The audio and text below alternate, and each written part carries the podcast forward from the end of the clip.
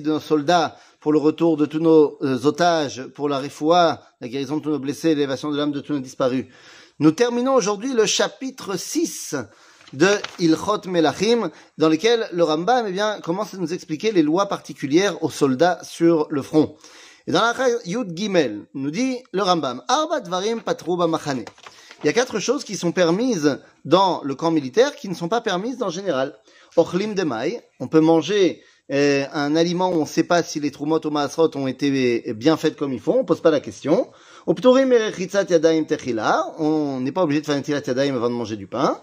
ומביאים עצים בכל מקום, ואפילו מצוות תלושים ויבשים אין מקפידים על כך במחנה. Et on n'est pas obligé, on peut amener des, du bois euh, de partout. On se pose pas la question d'où il vient, est-ce qu'il a été, euh, c'était du bois qui était déjà euh, coupé ou pas coupé.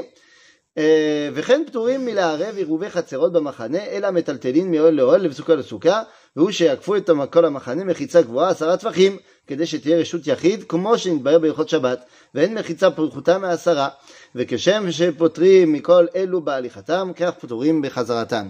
Et également, on ne doit pas faire attention au hérouv pendant Shabbat. On entoure tout le camp d'une clôture, ça tous les camps militaires c'est ce qui se passe, et ensuite, eh bien à l'intérieur, tu peux porter comme tu veux, et tu dois pas t'occuper du reste. Alors pourquoi il y a toutes ces halachot?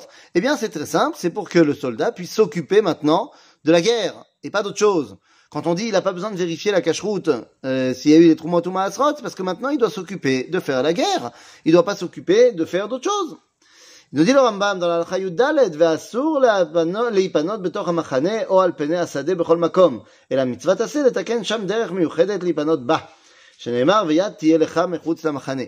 Maintenant, le camp d'Israël est saint. Et donc, on, on doit mettre en place également un endroit pour que les soldats puissent faire leurs besoins.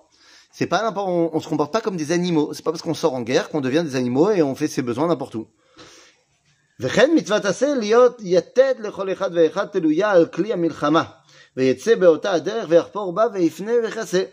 ונאמר ויתד תהיה לך על הזניך, בין שיש עמהם ארון ובין שאין עמהם ארון, כך הם עושים תמיד, שנאמר ויהיה מחנך קדוש.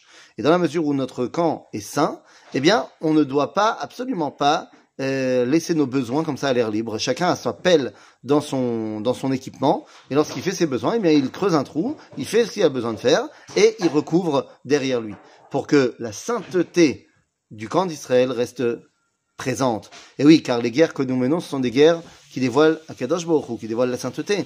Et donc, lorsque on part en guerre, non seulement on n'est pas des animaux, mais en plus on ne perd pas de notre Kedusha. J'allais dire au contraire, on devient encore plus Kadosh. À bientôt.